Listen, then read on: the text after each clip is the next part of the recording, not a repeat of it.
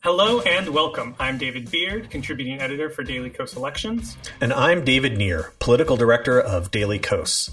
The Down Ballot is a weekly podcast dedicated to the many elections that take place below the presidency, from Senate to City Council. You can find us wherever you listen to podcasts, and we'd be grateful if you could leave us a five-star rating and review on Apple Podcasts.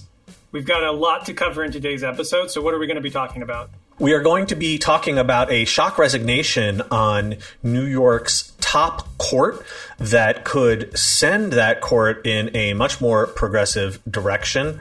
We are also previewing some key primaries in Maryland. We are going to be revisiting an important ballot measure about abortion rights in Michigan.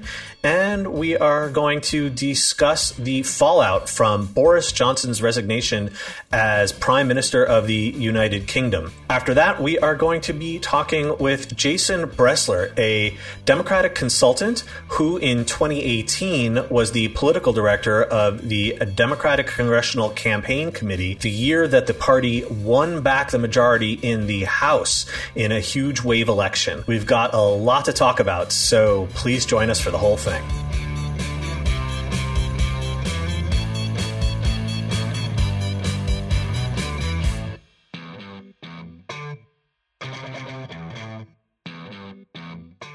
This week, we got some really surprising news from New York. What's going on there, Nir? So we have talked a lot about the importance of elections for state Supreme Courts on the down ballot, but it's also really important to remember that in a majority of states, judges on each state's top court get there first by being appointed by the governor. And that brings us to a very shocking development in New York this week. The chief judge of New York's highest court, which is not called the state Supreme Court, it's called the Court of Appeals, the chief judge, Janet DiFiore, abruptly announced that she would resign at the end of August, even though she had three and a half years left on her term. And at the time, she offered no explanation that made any sense at all for her departure. But shortly afterwards, Law three sixty reported that DiFiore was under investigation for interfering with a disciplinary proceeding against the president of the New York State Court Officers Association. It's clear that this guy hates DiFiore and vice versa, but it was sort of a really strange thing for her to meddle in. And also, is that really the only reason why she was resigning? In any event, she's going to be gone. And that is, in fact, great news for progressives. DiFiore is a former Republican who switched to the Democratic Party in two thousand seven. But more importantly, she was an appointee of Andrew Cuomo. And Cuomo, during his long tenure before his resignation in disgrace, wound up appointing every single member, all seven members of the New York Court of Appeals. And many of his picks, including DiFiore, were quite conservative. DiFiore formed a majority that regularly ruled against tenants' rights, against environmental protections, against victims of police brutality. She even joined an opinion that required defendants to pay for their own electronic monitoring devices. But worst of all was an opinion she was part of earlier this year. It was a four-judge majority that ruled that New York's legislature didn't have the power to draw new maps for Congress and for the state legislature, even though the state's redistricting commission completely failed in its job. And instead, DiFiore and her conservative colleagues on the court allowed a Republican judge in a small upstate community to draw all of the state's districts for Congress and for the state Senate. It was a total debacle. The opinion made no sense at all. The legal reasoning was completely torturous, and it seemed pretty evident that this conservative majority simply wanted to stick it to Democrats. But it's not just DiFiore and the court and Cuomo that deserves the blame. The state Senate confirmed every single one of Cuomo's picks, and two of those picks were nominated by Cuomo after Democrats took back the chamber in twenty eighteen. Progressives actually begged Senate Democrats to reject Madeline Singas, who was a very tough on crime, anti-reform prosecutor, and she was confirmed anyway, along with Anthony Conataro, and both of them joined with DiFiore and another Cuomo pick, Michael Garcia, in that redistricting ruling. So there was really no excuse for Democrats, especially self-styled progressives, to go along with these disastrous picks that Cuomo kept putting forth. Progressives now are calling on Governor Kathy Hochul to pick someone much, much better than DiFiore. If the person Hochul puts forward isn't an acceptable choice for progressives, then Democrats in the state Senate need to reject that person. They need to show spine that they didn't show toward Cuomo. And simply by showing spine now in advance, that will help push Hochul in the right direction. But I mention all this because obviously DiFiore had a huge impact on New York's elections this year, but even though top court judges in New York, you don't get to vote for them. And honestly, that's probably a good thing. I think judicial elections are a bad idea. It's really important to remember just how important elections for governor are, because just because you elect a Democrat like Cuomo doesn't mean you're going to get good justices on your court. And also in states where you have the chance to flip a Republican-held governorship, getting a Democrat in there could lead to huge changes on the state's top courts there. So always just keep in mind who is doing the appointing. It is so, so important. The question, of course, for me is how can we convince a Republican Supreme Court justice to do the same and resign in the face of controversy? Because that would be great. I just want to take this whole plan and move it up to the national level. So we'll see if we can do that somehow. So July is a relatively light month in primary season, not nearly as busy as June or, or August. But we do have one upcoming state election in Maryland, whose election was actually originally supposed to be June twenty-eighth, but was postponed to July nineteenth. Due to the court delaying the election for redistricting reasons. But it's going to turn out the results might take even longer than July nineteenth because Maryland regulations prevent election workers from even starting to count mail-in ballots until the Thursday after the election. So two days after Election Day is when mail-in ballots can start being counted. And of course, like in many states, those have become an increasingly high percentage of the votes cast for, for elections. This is similar to things that we've seen in other states in the recent past that have created these long delays in, res- in election results. And in fact, the Maryland legislature actually tried to fix this issue and allow early counting of mail-in votes so that we wouldn't have this exact problem. But of course, moderate, quote-unquote, G O P Governor Larry Hogan vetoed it because the bill didn't include super unnecessary election security measures that would, you know, provide the appearance of increased election security. Not that he even had any reason to be concerned about Maryland elections. He just didn't like the appearance of a lack of election security, as we hear over and over again from Republicans. And what they really should do in this case is not release any results until the mail ballots are being counted, because releasing only half the results on Tuesday night is going to be absurdly misleading. But then, of course, if they held on to the results for two days, that would just lead to even more conspiracy theories. This is a total mess. It's totally unacceptable. And Hogan is simply echoing Trumpist talking points for his B S reasons for vetoing the bill to fix this. Exactly. And lots of states are good at counting votes on election night. Florida, a state that's been run by Republicans for a while, counts very quickly, counts their mail-in votes, their early votes, their election day votes very quickly. This is doable if only Republicans actually wanted to get the votes counted on election night, but they don't care to prioritize that. But anyway, I did want to go through a few of the key primary races that are going to be happening next week, starting with the Maryland governor's race, where Larry Hogan is termed out. So on the Republican side, we've got Trumpist State Delegate Dan Cox versus Kelly Schultz, who is the Hogan pick. He's endorsed her, and she also served as both Secretary of Commerce and Secretary of Labor at different times under Hogan. So it's very much sort of a Maryland establishment type pick who could potentially be competitive versus a Trumpist and Cox who will, you know, if he wins, would almost certainly get destroyed by whoever the Democratic nominee is. On the Democratic side, we've got a lot of candidates who have jumped in, of course. It's seen as a prime pickup opportunity for Democrats in Maryland, so there was a lot of interest. We've got former U S Labor Secretary Tom Perez. We've got Maryland Comptroller Peter Franchot. We've got former Maryland Attorney General Doug Gansler. We've got former C E O of the Robin Hood Foundation and author Wes Moore. And then finally, we've got former U S Secretary of Education John King Junior So that's a lot, but we're going to focus on three of them. Franchot has been leading most of the polls. He's the one who's a current statewide elected official, but he's only in the twenties in most of the polling. And both Moore and Perez are both within striking distance. So it's seen as, you know, a good chance that one of those can come up and overtake him, with Franchot already having such good name recognition. Perez notably has support of the Maryland A F L C I O, which is, you know, a state labor organization. He was endorsed by the Washington Post and the Baltimore Sun. And Democratic primaries are really the place where newspaper endorsements can still matter, where, you know, a lot of college-educated voters are, are still reading those papers and valuing what's in the opinion section. So those are things that, that really matter in a race like the in a Maryland Democratic primary.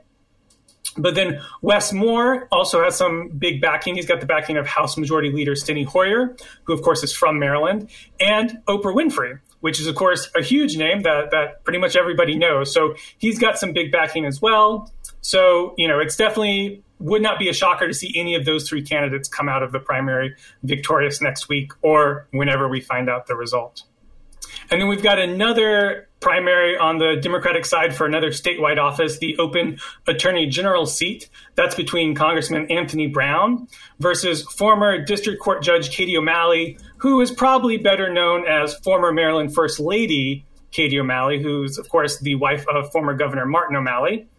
And in a fun fact, Brown was O'Malley's lieutenant governor during the eight years in which he served as governor. So there were two people who were both in that administration for, for eight years who I'm sure know each other quite well, but it has been at times contentious. O'Malley has gone after Brown's lack of trial court experience, while Brown has basically criticized in return the idea that the attorney general is about trial court experience and not the other many issues that the attorney general would face, you know, while in office.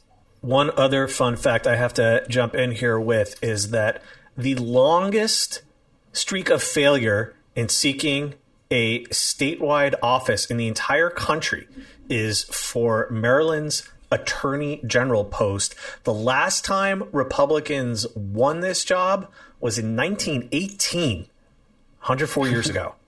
Wow, that is some futility, and, and let's hope it keeps going. And then lastly, we've got the Democratic primary in Maryland's fourth district, which is a district in the D C suburbs that's safely blue. It's actually the one that Brown is vacating to run for attorney general. And there we've got former Congresswoman Donna Edwards going up against former Maryland state's attorney Glenn Ivey in a race that's attracted a lot of outside attention. So we'll see how that turns out next Tuesday. I want to return briefly to a topic we discussed on last week's episode. In Michigan, we mentioned that organizers were working to put an amendment on the ballot that would affirmatively enshrine the right to an abortion in the state constitution. Well, they submitted signatures this week.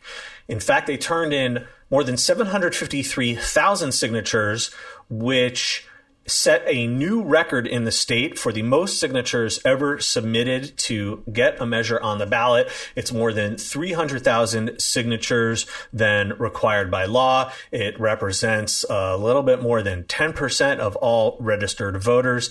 Obviously, there is a ton of work that needs to be done to make sure this actually passes and becomes law. Uh, conservative forces are going to fight tooth and nail to stop this.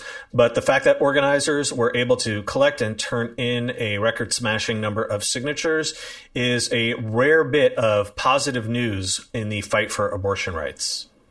Absolutely. And I also had something to follow up with from our discussion last week in the United Kingdom, where Boris Johnson was facing what seemed to be his final curtain. And it was indeed, as he resigned last week, triggering a leadership contest for the Conservative Party, the winner of which will become prime minister despite not facing the voters for up to two and a half years, which is the maximum length until the next election could be called. So, and the way that this works is Tory M Ps vote for candidates, with the lowest candidate being eliminated until only two candidates for prime minister are left. And then those two go before the Conservative Party membership, which is about one hundred thousand people. And then those two, those people will vote, and the winner of that will become the leader of the Conservative Party, and by default, then the prime minister. Former Chancellor Rishi Sunak, who was one of the cabinet ministers who resigned, which led to Johnson eventually stepping down, is leading among M Ps and is expected to make the final two, with then two other candidates sort of competing to get into that second place spot, one of which is Foreign Secretary Liz Truss, where a lot of Johnson's support has gone and is seen as the more right-wing candidate. And then the other potential candidate is Trade Secretary Penny Mordaunt, who previously served as defense minister under Theresa May. So those two are competing for the spot, probably alongside Sunak, who will then go to the party membership. Beard, in the U K, when replacements take over as prime minister under circumstances like these, do they typically last out the remainder of the term, or is there a possibility of an earlier election?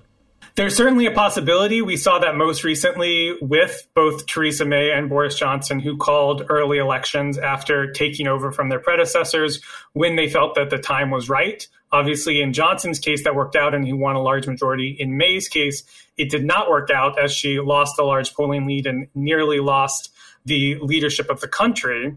But I think that there's a good chance that this parliament will see things out because the Tories currently have a big majority and they're currently trailing quite badly. And given May's bad experience with a big lead, you would have to be very confident with a very good lead to want to call an early election, knowing what the risks are, rather than serve out, you know, two and a half years and hope that that's a good time when you have to go to the public. So it's certainly possible, and you'll have to see how, how things work out. But with a, the sizable majority that the Tories currently have, I would expect them to keep the parliament going as long as possible. Well, that's it for our weekly hits. Coming up after the break, we will be chatting with Jason Bresler, who is a former political director of the Democratic Congressional Campaign Committee, the official party arm responsible for protecting and winning majorities in the House. Please stay with us.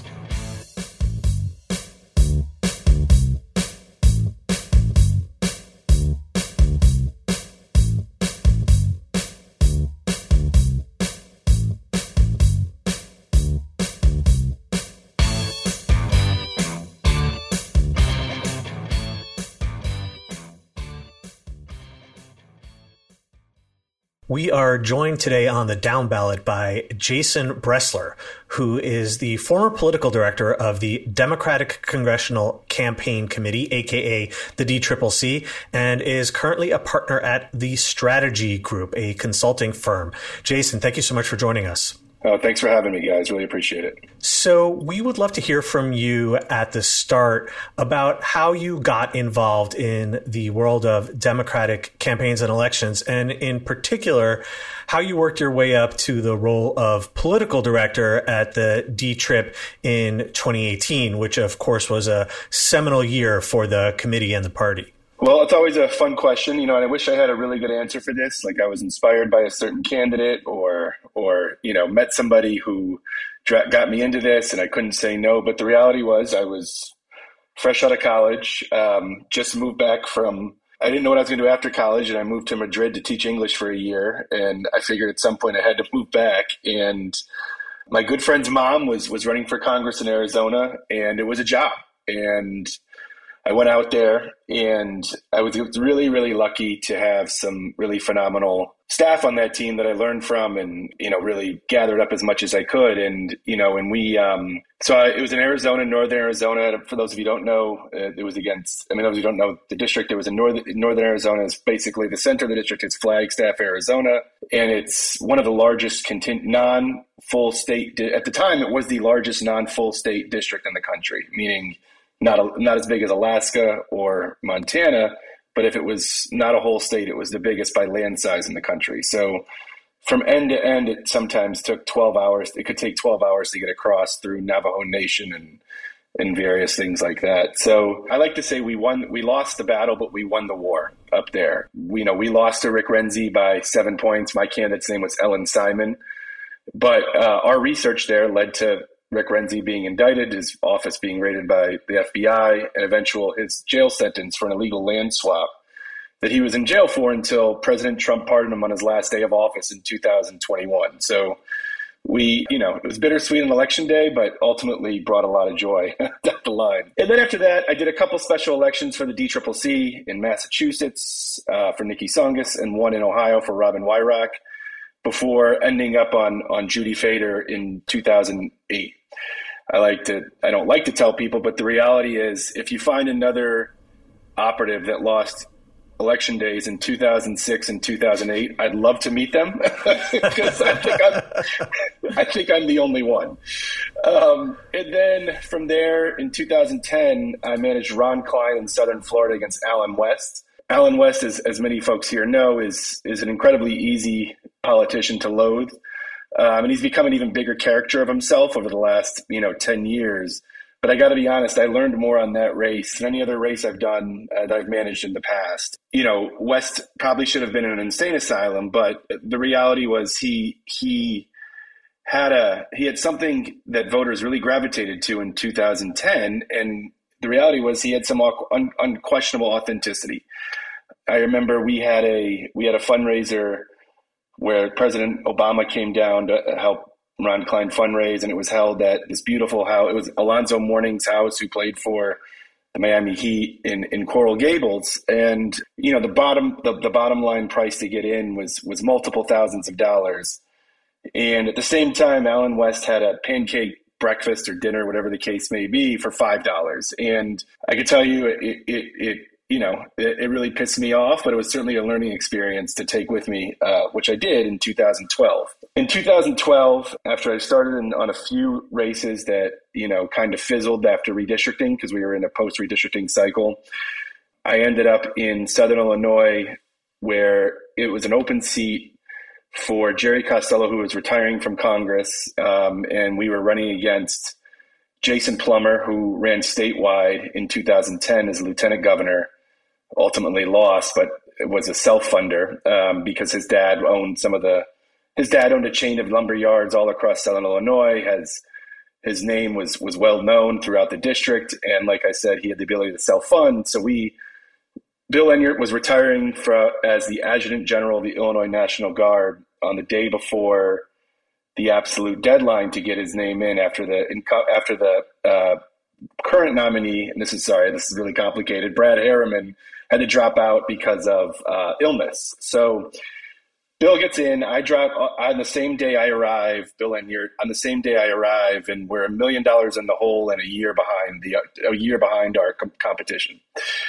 Um, we polled and we started off the race about eight points behind, um, but it, but the reality was we had, you know, that sort of. I'll talk more about what D C C C does for races, but that, that to me is sort of D C C C at its best, between myself and what D C C C can do when they when they do their best.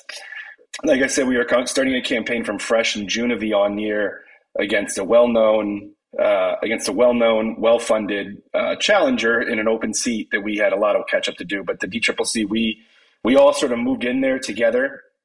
I stayed longer, but but we all sort of moved in together to launch Bill, and then um, you know, four months later, we we we won that race. And one of the things I took from Allen West, and and happy to do it, was. Uh, Speaker Boehner came in town for a fundraiser for Jason Plummer, and they stayed at the only, uh, I don't know how you would even call it, but the the, the only uh, exclusive hotel in all of Southern Illinois they were at. and, and while they were there, we had a uh, we had a we had a campaign breakfast for we had a, we had a pancake senior breakfast for seniors who were who were facing cuts from the Ryan uh, from the Ryan healthcare plan, from Medicare from Medicare cuts from the Ryan healthcare plan. So. The reality was secret, or the uh, the they couldn't the the both it ran on both Saint Louis News and in the Saint Louis Dispatch, and because they couldn't go inside the event, it was a picture and story of my candidate shaking, you know, older voters' hands and talking about the Ryan tax cuts, which our opponent was in favor of, and uh, and John Boehner and um, and Jason Plummer behind, getting into limos outside of this exclusive hotel in Southern Illinois. So. Allen West may have gotten me in two thousand ten, but I did take something with me to, to, to help bury our next person later on. I love it. And then uh, after that, I was his chief of staff for, I lasted all of about six months on Capitol Hill, and before realizing it just wasn't for me. And I went on to, I joined a, a consulting firm for a little bit, and then worked as a as an advisor for the D C C C in, in Illinois in, in two thousand fourteen, which was, you know, a tough cycle. And then in two thousand sixteen, I joined the D C C C as a as a as a Midwest regional. Um, but you know, one thing I one thing I'll say is that, you know, having spent ten years on the road and, and ten years hopping across the country managing races, look, I get it. That that's not for everybody, but I never, I w- it wouldn't have been ready for two thousand for, for the D C C C, let alone two thousand eighteen, without that sort of core experience. Jason, I want to get this clear. You worked Arizona one in two thousand six, yep. Virginia ten. In two thousand eight, yep. And we ultimately flipped both of those districts. And then then you worked the Allen West race in twenty ten, and then we, yes. we flipped that one back in in twenty twelve with Patrick Murphy, and they and they and they still hired you, huh? Everywhere I go, they win after I leave. Everywhere I go, they win after I leave. Not while I'm there. It was the building blocks. It was the building blocks that you set. That must be what it is. That must be what it is. So the D C C C has become a lot more prominent in recent years. Definitely some of my, you know, less in the industry political friends would have had no idea what the D C C C was five or ten years ago. And now it's, you know, the name is everywhere. It's a lot more commonly heard, but it's not necessarily understood well. I think there's people who think that the D C C C control everything from every portion across the country, or people who think, what does it even do? It seems sort of pointless. So how does the D C C C actually, you know, interact with congressional candidates? How do they help them? How do they move through the cycle with them? It's a really good question. So look, unlike other committees, namely, you know, let's say the D- Democratic National Committee, we are not, you know, we have we have one goal and one goal only. And it's either to win the win the majority or expand the majority. That's it. Point blank. And, you know, there's sort of and and you know, for, for the, my department that I oversaw, and much of the, frankly, most of the D C C C, there's sort of three acts when it comes to involvements with campaigns. Act one is recruitment, recruiting candidates and launching their campaigns. Act two is building their infrastructure and preparing them for engagement for the campaigns. And then act three is obviously engagement for the campaigns. For act one, for, for somebody who, you know, as a former regional political director, that's a hell of a lot of fun. Meeting, going out and, you know, learning about districts and finding candidates, you know, meeting with local leaders, electeds or business leaders, or, you know, in certain cases, you know, labor leaders is, is a lot of fun, in figuring out the district and trying to find the right candidate.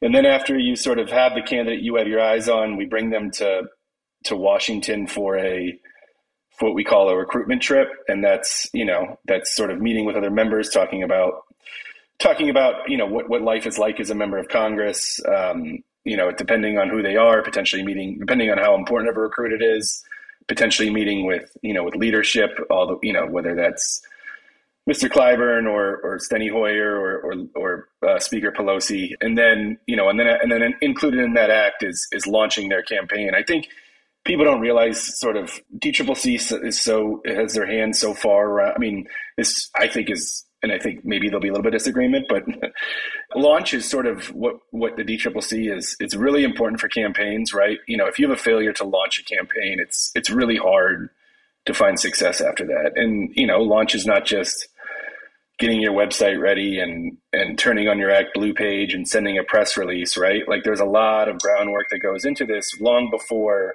candidates have um, staff on the ground. So the reality is, for your first leg of your campaign, D C C C is frankly supporting your, your campaign until they can find the staff to replace them to take over full time. And then, you know, after that, act two is sort of refining the campaign and, and make it, building out the rest of the staff, building out the rest of, you know, finding them a call time manager, finding them a potentially a pollster, finding them a television firm, finding them a campaign manager, all of that, again, trying to, and getting more, more stuff off your plate. And then lastly, engagement is when, you know, the D C C C is working with you on everything from, you know, getting your, helping you build your field plan and then helping fund your field plan through, through the state party. Same thing with, um, you know, sort of your, your, your, your communications and paid communications, whether it's through D C C C helping fund that or helping point allies in, in direction for, for non-coordinated, meaning independent expenditure activities, in which case D C C C can all, all all things legally, of course, help you navigate that really potentially disastrous landmine of a of a situation. So one thing I'm curious about is, what does the D TRIP do in situations where you have multiple strong candidates, especially if different groups of leaders in a given district are divided on whom to recommend? Look, there's ultimate time. There's a lot of times when we're, we're we we've done multi launches in the same district, right? Especially in two thousand eighteen, we did it a ton. I mean, we had. I mean, look, the reality is, I would love to take credit and say we recruited, you know, that, that I recruited everybody that that's, you know, was a, is a star in our caucus right now. But the reality is, we had candidates literally just showed up at our door and, and we're ready and we're ready to, you know, wanted to run, wanted to run and run for office. So in that case, look, I think in two, when I think of, I've talked to you a lot about, you know, Antonio Delgado and who's now, you know, running for, who's now the lieutenant governor nominee. In that race, and as folks remember, in New York nineteen in two thousand eighteen, I think there were four, or at least, at least four, if not five, credible candidates, right? And look, it's in our interest to make sure, we don't know, at the end of the day, we don't know until we have any kind of data suggesting at that point, which is not going to happen until much later in the cycle. It's in our interest to make sure everybody has the, at least has the tools to be successful. At that point, it's up to them. But we would, you know, especially in two thousand eighteen, there were tons of times where we launched two, if not three, and sometimes even four candidates inside of a inside of a race. Um, you know, that got that, that that's a little bit abnormal, right? But if if there are two quality candidates in a race, it does us no good to pretend, if without any real evidence, that somebody is not going to win a primary and just go away. If we don't think that, um, you know, if we think there's potential for them to be a nominee, because they're going to need our trying to build a ship as it's already flying, flying and up in the air.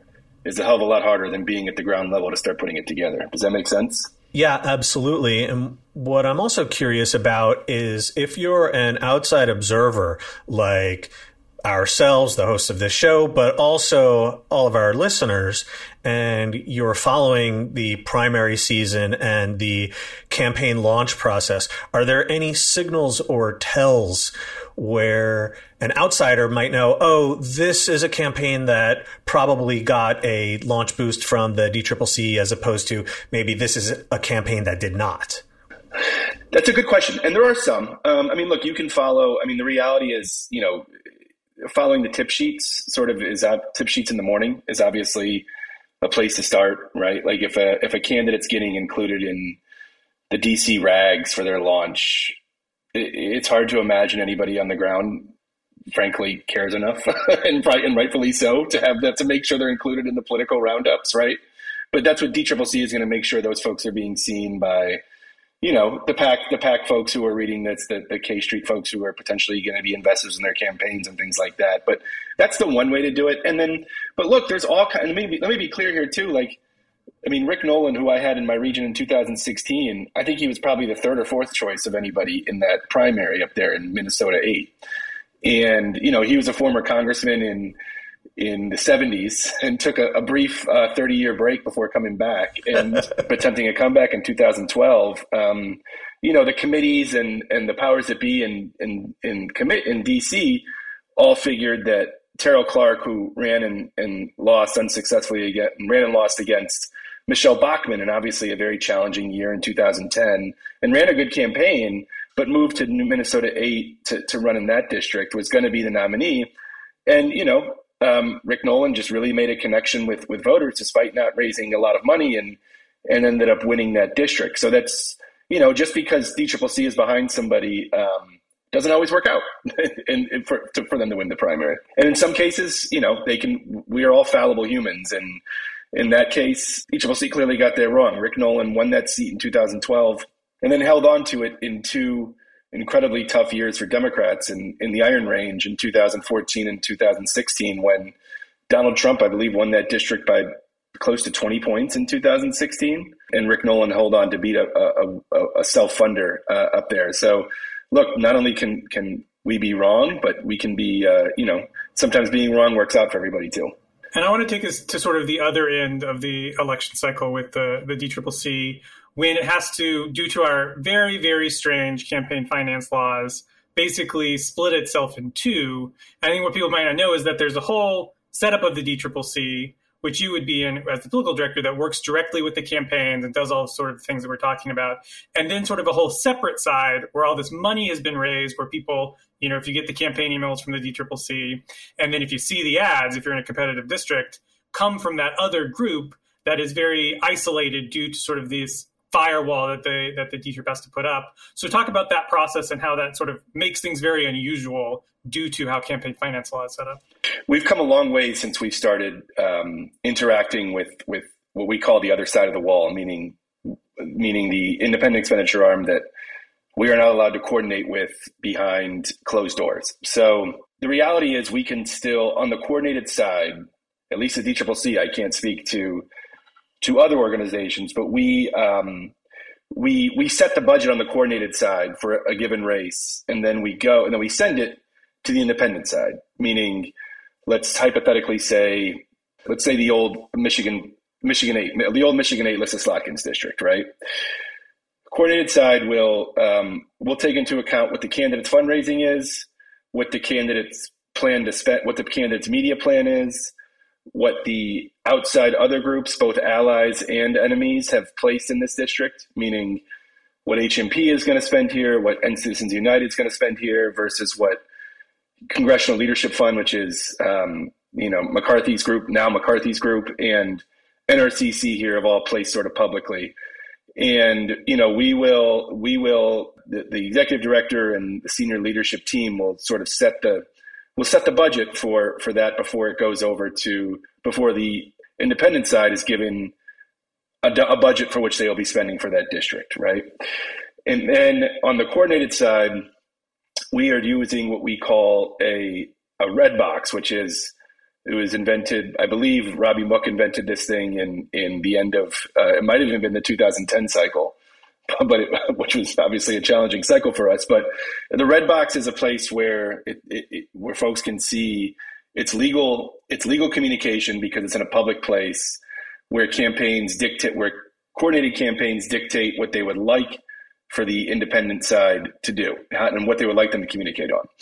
So what that will look like is um, you know after polling and, and lots of research is done on a coordinated campaign, a message will go into. It's on the, you know, it's on the committee. Usually in most places, it's on the committee's website. Sometimes they'd be on the candidate's homepage that will say something like voters need to see or voters need to read or voters need to hear, or sometimes all three, in which case that that's calling for see is television, hear is obviously radio, and, and read would be mail. So we, you're sort of, and then you, and then you lay out the, the, you lay out what you, what the campaign side would like to see be communicated on that side. Now, look, that's up to sometimes the independent side can have more money than the coordinated side. So sometimes they'll take that information and choose to go a different direction. That's the nature of the beast because you can't coordinate with them. That's sort of what happens. But it's a delicate it, it is a it is a dance that that happens um, with sort of every targeted campaign that has a, a fair amount of money and, and fair amount of interest from outside outside groups. But it's a it's it certainly is it certainly is complicated. Shane Goldmacher of the New York Times had a really good piece investigating the red boxes, which are not always literal red boxes. Back in May, I recommend that folks read that for a better understanding of this whole concept. Uh, one thing that amused me was these days they now also say on the go. Voters need to see X Y Z on the go, meaning that it should be digital ads. That's right. That's a really good point. I forgot about it. I forgot about our digital friends. So let's go back to twenty eighteen, which, of course, wound up being an excellent year for House Democrats. This is when you were political director at the D C C C. And I'm curious to know if there were any moments that particularly stood out for you, Cycle, and was there any moment specifically where you thought, OK, yeah, we're going to do this thing. We're going to take back the House. So, you know, The, the Georgia six, uh, both nights, th- there was a lot for me to rem- take away from those ones. And I think that the, the hard, the way I remember this is, and one of the lessons we took away the night after the um, runoff was, you know, we never wanted to be in, in, in a race and be half pregnant. And in that, what I mean is, you know, in hindsight, I think probably our only chance to win this race was winning it in the primary, in which case for, for listeners who don't remember or, or recall, in those races, if you if we had gotten to fifty percent, there would have been no runoff. John Ossoff would have been a United States congressman filling out the rest of that term, and ultimately history looks vastly different than it does right now. But, you know, when we after the primary, we kind of felt like we were stuck in the middle, and we spent money, and and it was really eye-opening, and and in some ways and in some ways um, overwhelming. Was, you know, the enthusiasm was clearly there and not going away. And likewise, the pressure on, on all of us uh, and all of our allies was going to be immense and was never going to wane. And we better figure it the fuck out pretty quick. and, and uh, you know, that was challenging, um, and knowing that was ahead of us. And then fast forward about ten months, the Conor Lamb race was, and damn, that one felt really good. You know, Republicans had just passed their massive tax cut legislation, and They were using they they wanted to use that race as a sort of a raise the flag and and show that this is this is what they're doing for America, and they're going to be and this was sort of their this is their secret sauce for how they're going to get their mojo back and sort of be back on get back on the horse and, and keep the and keep the you know keep the gavel. And Conor Lamb is a you know we could talk, you know, everybody else can dissect the, the, the Pennsylvania Senate primary, but I'll say this, in two thousand eighteen, he was a hell of a general election candidate, and um, he stayed focused. He never let the national national narrative creep into his race. They were very they were very focused on him and kept that and localized that race as much as they could with in, in a district where, where Trump won by close to twenty percentage points.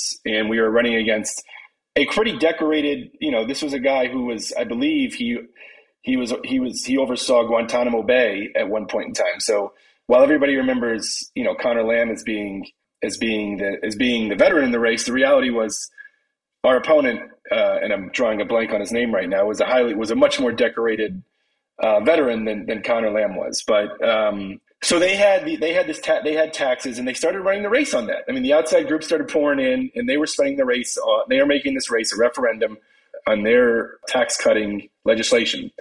And one thing we discovered early on in that race is the way they were paying for that. And this is why, you know, this is why multifacets of every campaign are, are, you can't just have, you can't, you have to have a multifaceted campaign in order to be successful. Research found Republicans were, were were taxing Social Security and Medicare to help pay to help pay for the tax cuts that were coming for for out of this bill. And in most cases, when you're running up against a legislation like that, you know, Democrats tend to not want to talk about tax cuts, right? If they have if they have a if they have an issue, voters tend to trust Republicans over taxes and and not us, right? What we did in that race was, and what Conor did in that race was go right back at him and made sure voters understood that these tax cuts weren't coming to you in rural Pennsylvania. And in fact, not only were they not coming to you, you were going to be taxed more because of them. And not only did they have to lower their flagpole, you know, we sort of took the baton from them and turned it into a bludgeon for us. And they never were able to, to run on that issue, run on that one, what they thought was a landmark piece of legislation, the rest of the cycle. And we never saw it again. So that was a huge night to remember. And then the other night that I remember that I recall really well is um, California primary night. Now, look, I, I know I'm going to sidebar here for one second. I know, you know, D C C C gets a lot of flack for getting involved in primaries, and rightfully so, and sometimes. Um, but like I mentioned before, too, the D C C C has one goal, and it's either to keep or win the majority.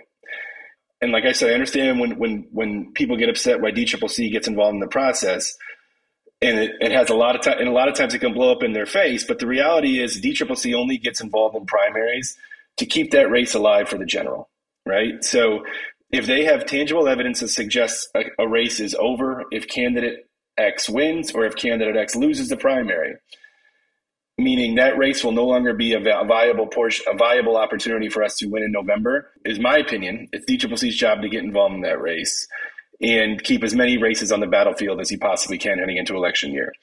And that's in a wave, a wave coming for us or a wave coming against us, or frankly, a non-wave cycle, right? If we are, if there's a wave for us, removing things off the battlefield immediately means that wave is not going to be as high as you thought.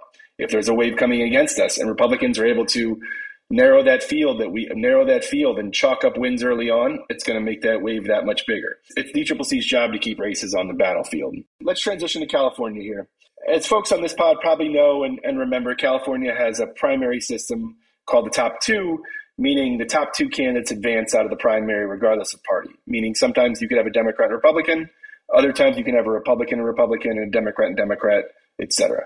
So following two thousand sixteen, there were seven seats in California that Hillary Clinton won and were currently held by a Republican representative. We thought we had a chance to win four to five, four or five of them. And in, it was in California was a huge part of our strategy in order to get twenty-four seats to win back the House. And without, you know, getting four or five out of California, we just thought we didn't have much of a chance.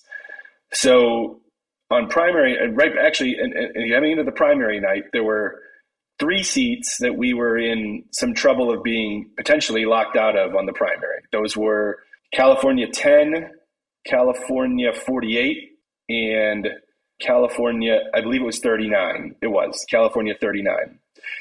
And in those three seats, we had to, we got involved and endorsed in the primary there to ensure and worked with our allies uh, to ensure that we were able to, you know, preserve those seats for the fall. And we won, and in California forty-eight being the closest, that was the seat, as folks may remember, that was the, that was the former Dana, the, the Rohrbach, Dana Rohrbacher seat, who, you know, had said some pretty loony things, but had also been there for, you know, forty years or something like that. And, and they was running against Scott Baugh, who is now running against Katie Porter in California, in California's seat. But Scott Baugh was a former Orange County Republican chair, a former pretty powerful legislator in Sacramento. And we had two candidates in that race who were raising a fair amount of money with decent profiles. And we were sort of stuck between a rock and a hard place there. And ultimately, we ended up endorsing in that race. And, you know, there was some people that were happy, some people that were upset. That's the case, case may be. But in all three case, in all three cases where we endorsed, you know, we dragged those folks across, and I, I think we got through all three of them by like a combined probably ten thousand votes to ensure all those were still kept alive. And in the case of the Valadeo seat, one of the people who was running in that race was a, was initially running in California ten, T J Cox, and we convinced, we didn't have a candidate to run against Valadeo, and we convinced T J Cox to move to California twenty-one, take on Valadeo, when we all, you know, We all, you know, we all kind of admitted that was going to be a tough race, and Valadeo was tough. And I'd be lying if I say, if I said personally, I thought T J Cox was coming to Congress in two thousand eighteen, but we ended up sweeping all seven of those. And T J Cox wasn't called for another three or four weeks later. But, you know, the reality is when it doesn't work, you always hear about it. And as you should, you know, we are, that's what the job is for. That's, that's why the, the job should be, you know, D C C C should be where, the D C C C and all these committee jobs, frankly, should be after you go on the road and have managed races in million, you know, places all over the country and have an expertise in land. That's that's why you're there, and that's the kind of scrutiny you should face. But the reality was that what we were able to do there, and Chairman Lujan doing, you know, sort of giving us the the space and the ability to do what needed to be done to keep those races alive. If we don't do that, there's no way in hell we're walking out. Not only with seven out of the gen- in the general election, but we're probably only have four seats to even be able to compete in the general because the other three are gone. And then lastly, the moment I, frankly, was very confident we were winning the House, ironically enough, was after a loss. It was um, it was Danny O'Connor's race in, in Ohio twelve. And Danny was a, Danny's a friend of mine. I, I talk to him all the time now. Um, and he ran a really good race. And he was running, but he was running in a plus twelve Trump seat. And he was running against a, a, Demo- a Republican, sorry, who the biggest crimes against Troy Balderson was that he was lazy and dumb. And like, I don't, that's not necessarily, that's not necessarily, that's not necessarily going to outrage voters. And, you know, so basically we had a, and like I said, I love Danny. Danny's a good buddy of mine, but like we had, effectively we had a, a pretty generic Democrat versus a pretty generic Republican and in a plus twelve seat. And we lost by a thousand votes. And, We can, and knowing that we had eighty-seven seats or some some number like that that were technically better seats and better opportunities for us to pick up coming in the fall, I felt damn good that we were going to win the House that night. So looking now to to this year, and given House Democrats' very narrow majority, I think most people think Republicans are probably favored to take the House at this point.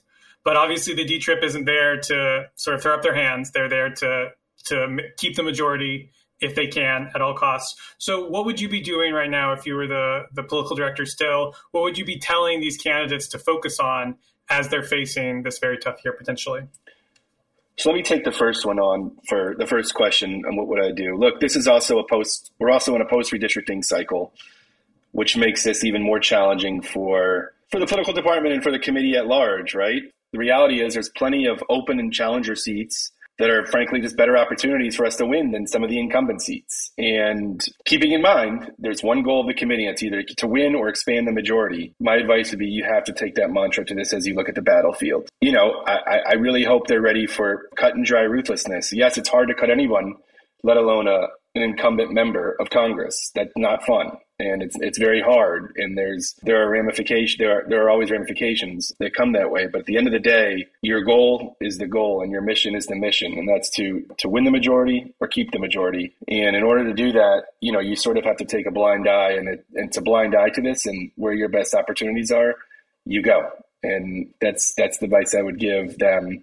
As far as candidates, look, I would tell that as far as candidates and members, don't don't overthink this. It's a challenge, but the overthinking, it's only going to, you, you are not, you aren't here to outthink or out-strategize Republicans. Uh, you're here to win votes. And how does what you're doing show, how does what you're doing show your backbone? How does what you're doing show care for your voters? We're at an all-time high right now, an all-time high of lack of faith and, and trust in elected officials. And, you know, for for candidates and members and, and member incumbent members, in order to reach out and, and, and grab someone's hand, you've got to show some backbone here. You got to show and you got to show some empathy, and you have to show that, you know, things are hard, but you're going to make things they're going to make things a little bit easier. And unless they're thinking about that and doing that every day, they're just not going about this in the right way. We have been talking with Jason Bresler, who is the former political director of the Democratic Congressional Campaign Committee, about his experience at the D-Trip and his thoughts on twenty twenty-two. Jason, thank you so much for joining us on The Down Ballot today. Guys, thanks so much for having me. Really good seeing you guys. That's all from us this week. Thanks to Jason Bresler for joining us. The Down Ballot comes out every Thursday everywhere you listen to podcasts. You can reach us by email at thedownballot at daily kos dot com. And if you haven't already, please like and subscribe to The Down Ballot and leave us a five-star rating and review. Thanks to our producer, Walter Einenkel, and our editor, Tim Einenkel. We'll be back next week with a new episode.